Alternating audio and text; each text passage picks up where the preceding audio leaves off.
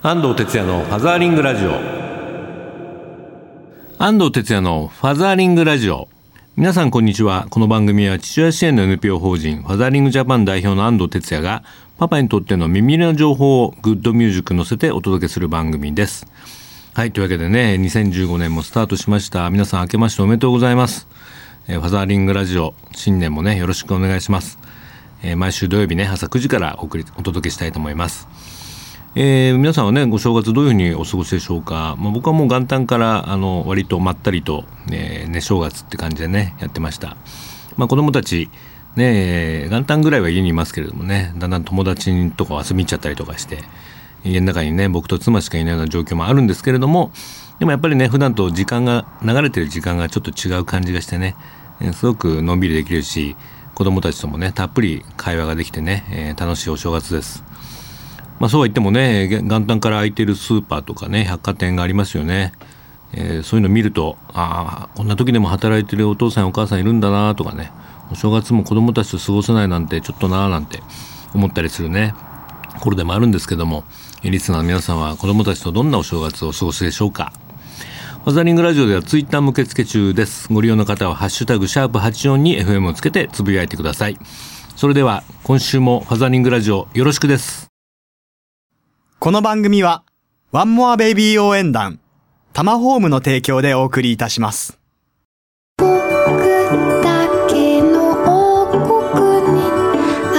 団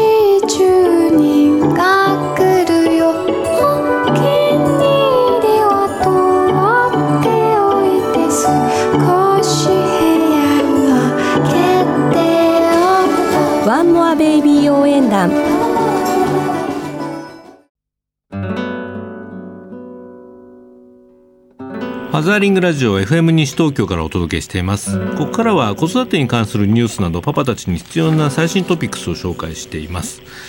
1月5日が僕も仕事始めなんですけどもね1月も見たら19本ぐらいね講演とか絵本ライブが入ってます。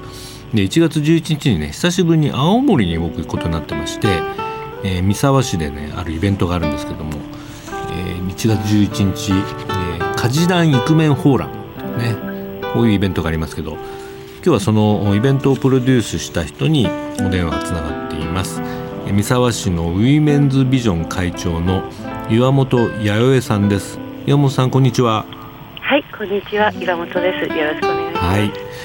えー、来週11日にね青森に行く予定になってますけども、はい、この家事団イクメンフォーラム、えー、どんなプログラムがあるんですか？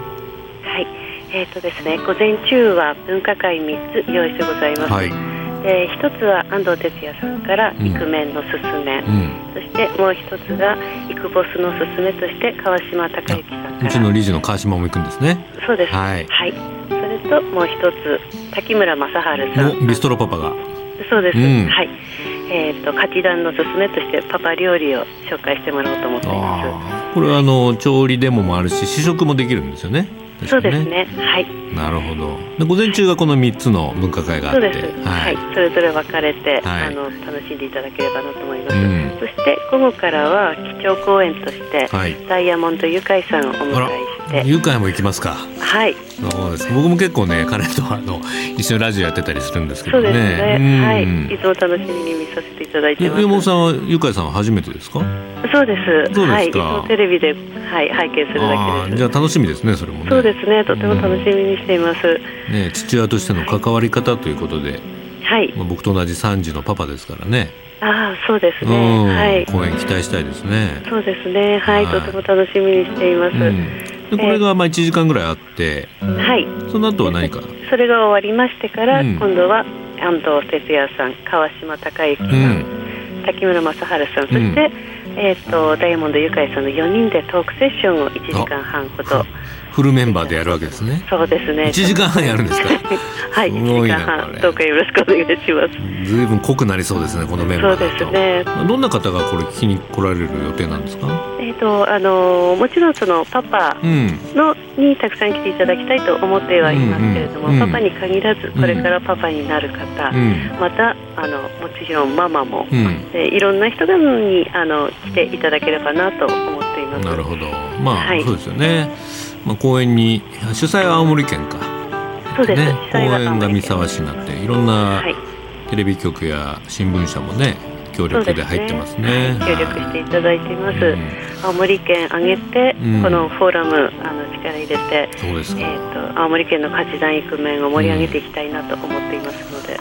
もともと岩本さんはその、はい、男女共同参画の何かお仕事をされてたんですかこれいえあの私は小学校の PTA の方をずっとやっていましてなるほど。でそれで子育ての方にちょっと関心を持って、うん、そこからまちづくり、そして男女共同参画の方ちょっとお勉強させていただいてます。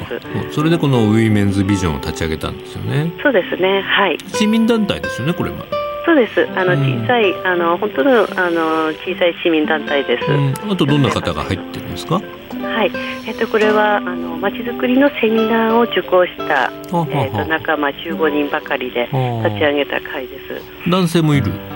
男性は一人だけ一人。はい。すごいです。勇気ありますね まあこのでもイベントきっかけにねまたそういう、はい、あのネットワークも男性も増えてくるといいなと思います、ね、そうですね。初めは女性だけの会だったんですけれども、うん、やっぱり男女共同参画をこういろいろ勉強するにあたって、えー、男性もやっぱり意見あの取り入れていきたいなと思って、ね、男性一人入っていただきました。そうなんですよ。もう男性にとっての男女共同参画がこれから必要になってきますからね。そうですね。はい。ね、えー、僕も楽しみに青森に行きたいと思います、はい、はい、寒いですが、どうかお気をつけてよろしくお願いいたします、えー、もう一度イベントの情報ということでね1月11日日曜日、はい、えー、10時半会場かなこれ。そうです。はい、はい。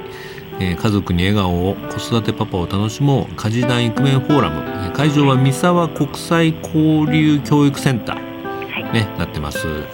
ホームページもねもうできてますんでね。家事団育面フォーラムで検索してね、えー、見てみてください。僕をはじめあのファザルジャパンからもいっぱい行きますんでぜひねたくさんの青森のパパママに来てほしいですね。というわけで今日は、えー、1月11日の家事団育面フォーラムをプロデュースしたウィメンズビジョン会長の岩本八百屋さんにお話を伺いました。岩本さんありがとうございました。はいありがとうございました。はい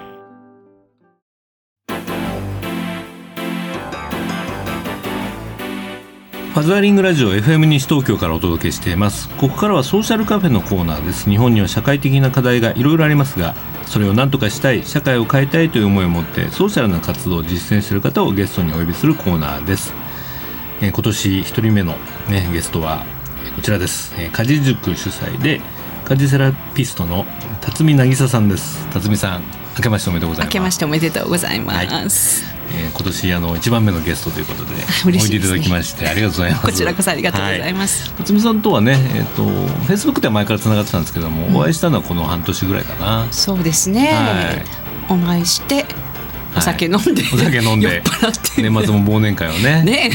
浅草にね去年引っ越されてきたんですけれどもそれまではあの茅ヶ崎でしたっけ？えずっと長く茅ヶ崎に住んでいて、うんうん、まあ、ちょっと間短く1年ぐらいあの渋谷に住んでた時期があるんですけど、はいはい、最近浅草に越しました。ね僕も浅草はよくあの浅草寺とかにねお参りには行くんですけれども、うん、はいえー、辰巳渚さんは、えー、お茶の水女子大学卒業後出版社勤務を経て1993年にフリーのマーケティングプランナーライターとして独立。で、えー、2000年に刊行した「捨てる技術」という本がねベストセラーになったということで。そうなんです。僕この頃ちょうどネット書店やってたんで、うん、確かねこの本すごく覚えていて一回どっかでね辰巳さんとお会いしてるような気がするんですよね。ねはずですよね、はい、著者インタビューとかやってたんでねよくね。なんかわさわさだったんですけどね当時はね。あれからもう15年経っちゃいましたけど。ため息出ちゃいますね。15年ですって。それで、えー、6年前からかな、えー、家事塾というのを、えー、主催されてますけれども、はい、はいこの家事塾っていうのはどういうものなんですか？あの、まあ、家事って家のことの家事なんですけども、はいはい、まあ、別に家事をものすごく上手になりましょうっていう例えば料理教室、掃除教室とか、うん、そういうものとはちょっと違っていて、はい、まあ、家のことは生きることというこうメッセージを伝えたくて始めた活動なんですね。家のことは生きること。まさにそうです ね。当たり前なんですけどね。まあ、ファザリングラジオ聞いてるのお父さんが多いんでね。あのあまり家のことやってない人も。やってないからって逃げないでくださいね、うん、ね。本当そうですよ。もう家事の基本は自らのできることをし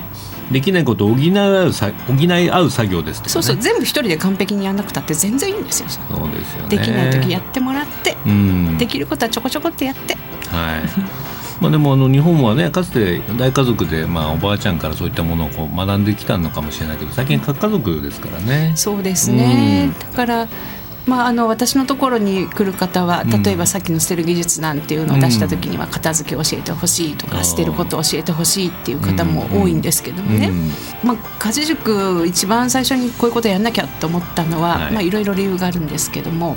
あのある講演会でね「辰巳さんお会いしたかったです」って。もう10年前からファンでしたって言われて「捨てる技術読みました!」って、で「あそうですかありがとうございます」って言って「で?」とかって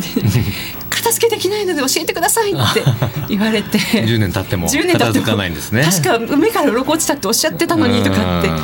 思ってなかなか家のことなりね、まあ、片付けもそうですけども、うん、料理にしても掃除にしても洗濯にしても、うん、分かっててもできないのが家のことだなって。そうですね、ね、分かっててもできないし、うん、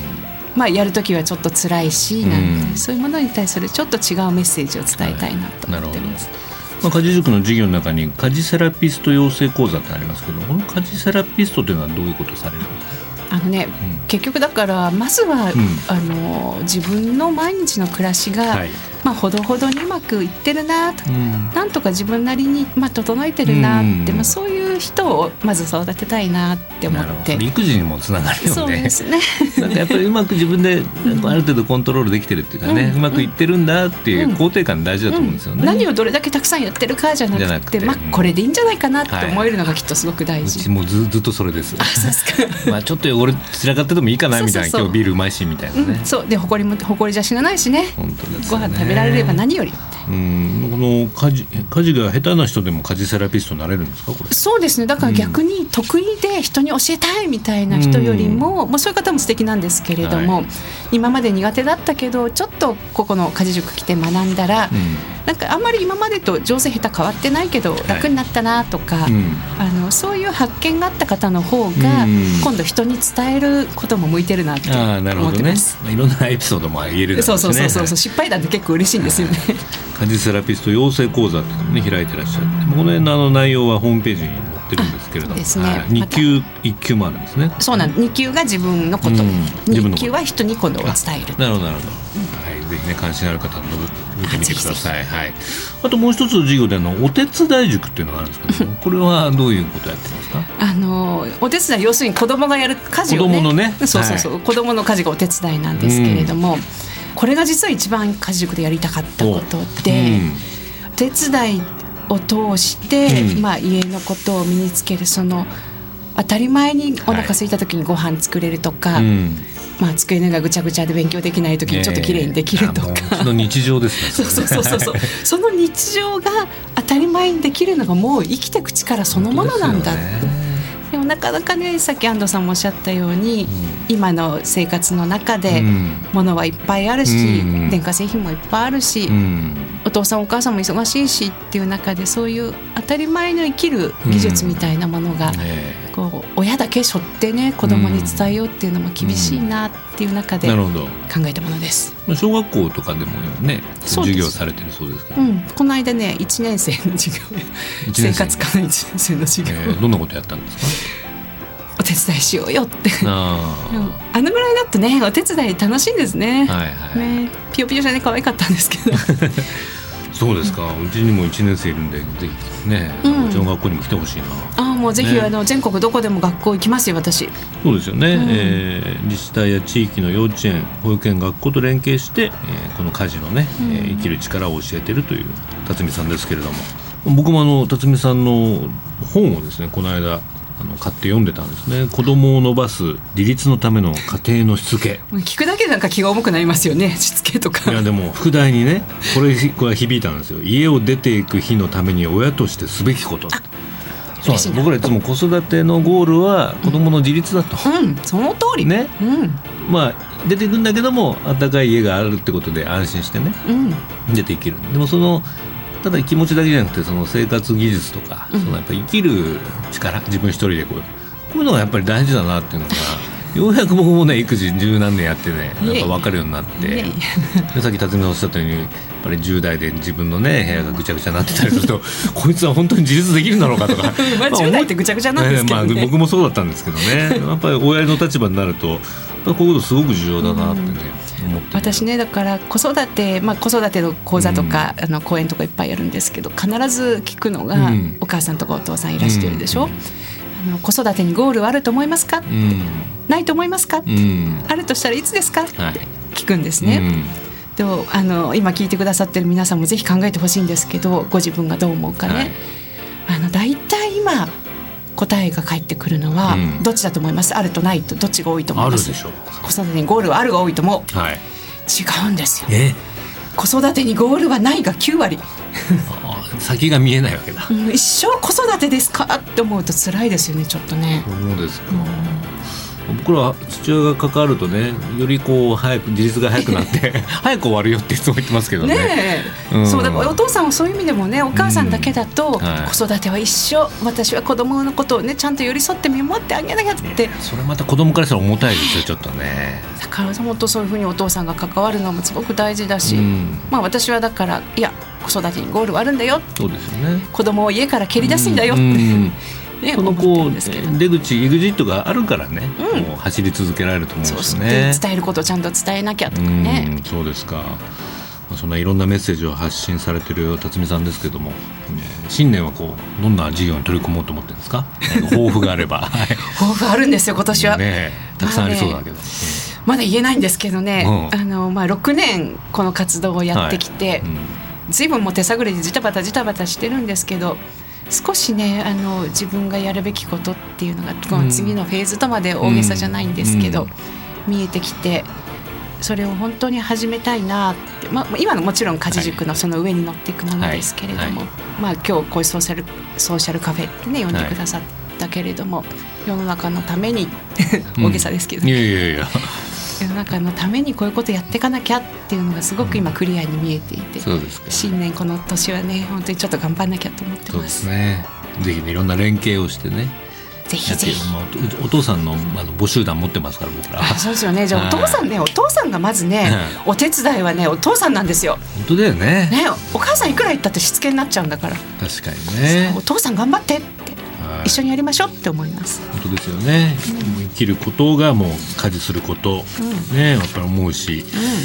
うん、まあ、男性女性関わらずねこうなんかこう生活をもっとこう楽しむというか。そうそう、で死ぬまでね生活はあるわけですから、そうですよね、はい。というわけで、えー、今日今年1回目のゲスト、えー、家事塾主催の辰巳渚さんにおいでいただきました。またいろいろ教えてください。ありがとうございます、はい、どうもありがとうございましたソーシャルカフェご出演の辰巳渚さんからリスナーの皆様へ素敵なプレゼントのご案内です。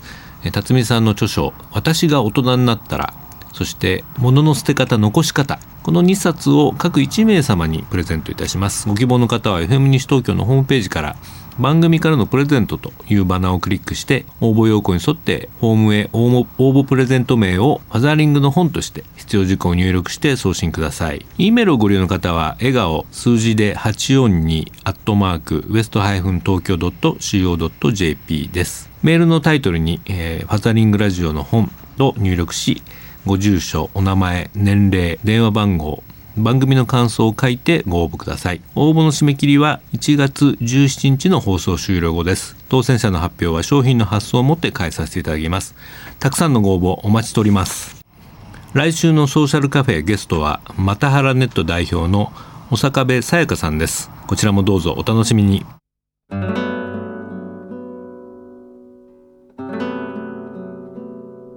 絵本コーナーパパ読んでです。このコーナーで週末パパが子供と読みたいおすすめの絵本を一冊紹介しています。今週の絵本はこちら。中国の絵本なんですけどもウェン王子と虎という絵本です。ちょっと読んでみましょうね。昔深い森の奥に虎のお母さんが住んでいました。虎は悲しそうな鳴き声を上げていました。子供たちが人間の漁師に殺されてしまったからです。虎は子供たちを助けてやることができませんでした。その日から虎は人間が憎くてたまらず村の近くをうろつくようになりました。ある晩虎はついに村を襲い家を壊して人や家畜を食い殺しました。それでも虎の怒りは収まるどころかさらに激しくなりました。こうして夜になると国のあちこちから村人たちの泣き叫ぶ声が聞こえるようになりました。という始まりなんですけどもね。このね絵がすごくあの水墨画なのかな。力強い絵なんですね。で話はあのこの後、え、その村を救うためにですね虎狩りを命じる王様がいるんですけどそこにあの占い師のおばあさんが来てですねそんなことをしたら、まあ、虎はますます怒るからやめた方がいいと、え、その代わりに王子ウェン王子をですね、え、虎に差し出すべしというアドバイスをしてでウェン王子が、え、虎のもとに行くんですけれども、まあ、その後こうですね虎とそのウェン王子とのいろんな交流があってで、えー、本当にこう感動のね最後に向かっていくんですけれども。いやこれぜひねあの子育て中の親はぜひ読んでいただきたいなと思いますね。えー、本並にもこんなレビューが来てますね。純一さん。男の子12歳。男の子6歳の40代のパパからです。話もよく練られているし大型の絵本を縦横無尽に生かした迫力のある絵も素晴らしい。でも世のお母さんを虜にしたのは根底に流れる母の子を思う気持ちに違いないと思います。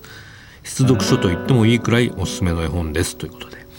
ね、これをパパがねやっぱり読み込んでこんな感想をねいただいてますけど。僕もすごく大好きでねよくあの子育てのねあのイベントセミナーとかでもねこの絵本読んだりもします。何か子育てのこう原点といいますかそういったものがねあのしっかり描かれてる迫力のあるね中国の絵本です。はいというわけで今週のおすすめの絵本は「ウェン王子と虎」チェン・ジャンホン作平岡敦役徳間書店から発売になっています。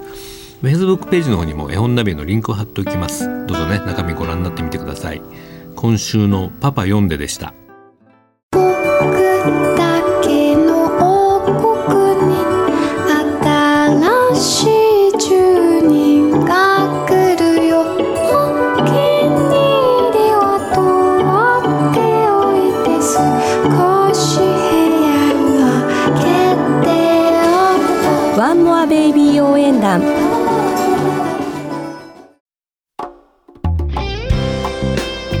ファザリングラジオそろそろお別れの時間になりました、えー、イベント情報です。先日特番でもお知らせしたんですけれども1月12日これ成人の日ですけれども、えー、僕が代表を務めるタイガーマンスキンの方でね児童養護施設で、えー、コンサートを行いたいと思います。社会的用語を知る学ぶ、えー、勉強コンサート交流会ということで行いたいと思いますが場所は児童養護施設さゆりの寮杉並区の井草にありますけれども1月12日13時半から16時半前半が勉強会ということでエルポロイターの杉山春さんが虐待防止の講演をしていただきます。その後ディスカッション等して第2部でコンサートということでシンガーソングライター鈴木夢さん with タイガーバンドが生演奏します、本ライブもありますのでね子どもたちと一緒にね楽しみたいと思います。こちらの地域の方も参加できることになっています。お問い合わせお申し込みはクレオ電話番号0333976884 e メールは info at クレオ子育て .com までお寄せください、えーね、児童養護施設でぜひねお会いしたいと思います。メッセージをください。E メールをご利用の方はメールアドレス egao 笑顔数字で84に west- 東京 .co.jp です。番組の Facebook ページもありますのでぜひいいねして覗いてみてみてください。それではまた来週、ね、今年も、えー、よろしくお願いします。お相手は安藤哲也でした。キーポンファザーリングバイバイ。この番組はワンモアベイビー応援団タマホームの提供でお送りいたしました。